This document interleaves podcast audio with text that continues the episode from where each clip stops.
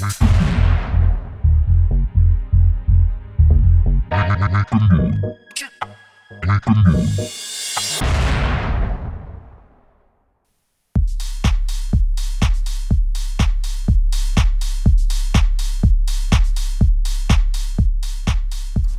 い、こんにちは。WeekendIt の時間です。パーソナリティの地面こと高間俊介です。この番組はサラリーマンをやりながらハウスミュージックアーティストをやっております私が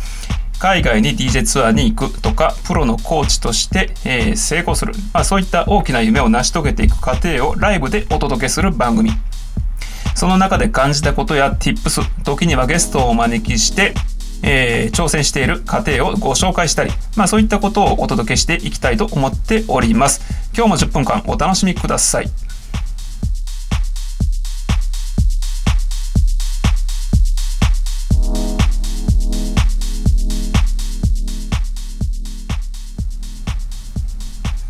さて、本日のテーマなんですけど、人事異動についてお話をしていきたいと思います。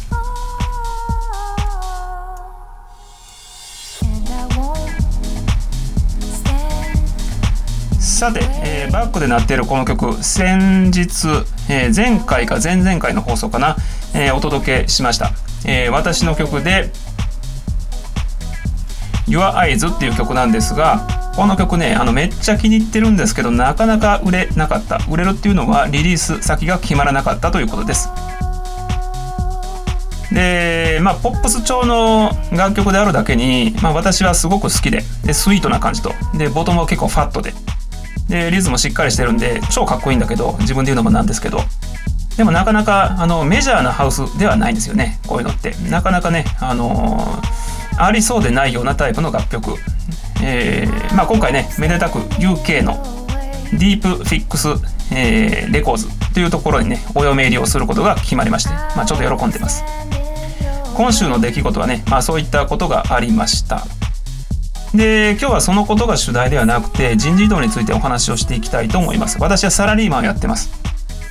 で、サラリーマンなので人事異動はつきもので、私の会社は専門商社なので、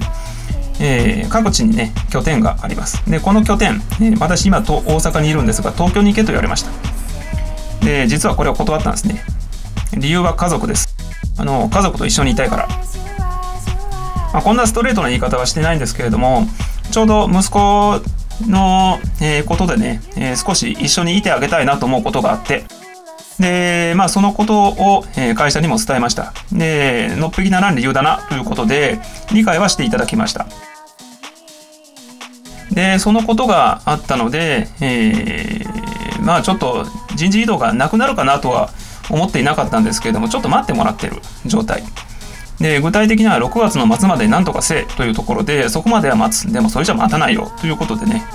会社からは言い渡されておりました。ところ、じゃあちょっと時間あるなと思って待ってたんですけど、今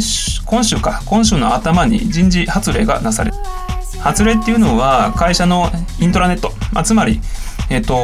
みんなが見れる掲示板みたいなところに人事の発令しますということで、なんと私の人事異動が出てる。いやいやと思ってね、ちょっと自分に、特に打診もなく出すよっていうね、ことを言ってくれたらよかったなとは思ってて、で、そういう状態になってて、私はですね、自分の人事異動、受けた覚えないんですけど、受けたということになってて、で、発令もされたっていうね、状態です。困ったなと思いながら、次の日に速攻断りました。結構勇気いったんですけど、迷いは特になかったですね。というのは、自分の人生を生きたいと私は思っています。で、会社にもちろんね、依存して生きてるっていうところはあります。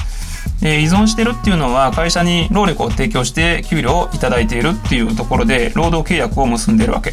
で、その中では例えば、人事異動はあるよっていうことを前提で入っているので、私のやってることっていうのは会社が求めていることに反しているわけですね。ここには何の申し開きもできないわけですね。というところでは納得感は一応あります。で、例えばこの結果として、人事異動を断るっていう結果として、何か罰が下るだろうっていうことは、おそらくあるだろうと。会社によってはね、解雇もしてくるだろうし、ちょっと怖いんですけど、まあ、自分の人生のことを考えるとこういう選択肢、まあ、私は全然後悔はしていないです、まあ、ただめっちゃ怖いですね。何が起こるのかよく分かりません。例えばあり得るとしたら、まあ、降格であったりとか、あるいは減給、それから望まない移動、まあ、転居は伴わないかも分からないけれども他の部門に移動っていうことはあるかも分かりませんね。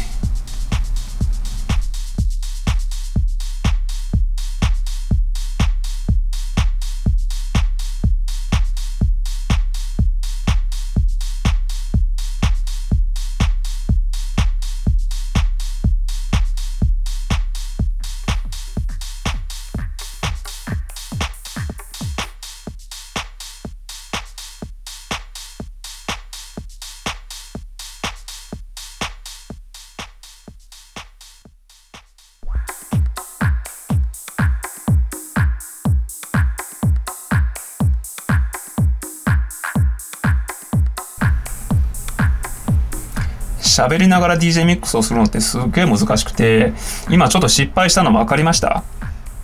まあ、若干綺麗なミックスではなかったんですけど、お楽しみください。引き続き、G メンでヒプノタイズ。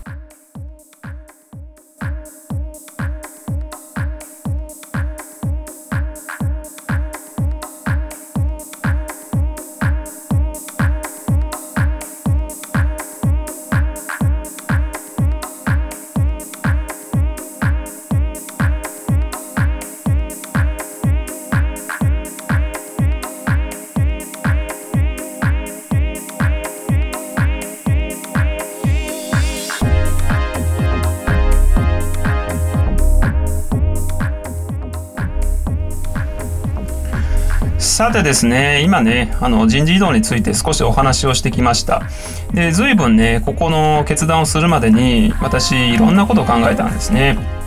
まあ、例えば生活ができなくなるかもわからないとかね、まあ、真っ先に考えるのはそこですよね。じゃあこの人事異動を受けて東京に行くなんかメリットがあるかなと思って。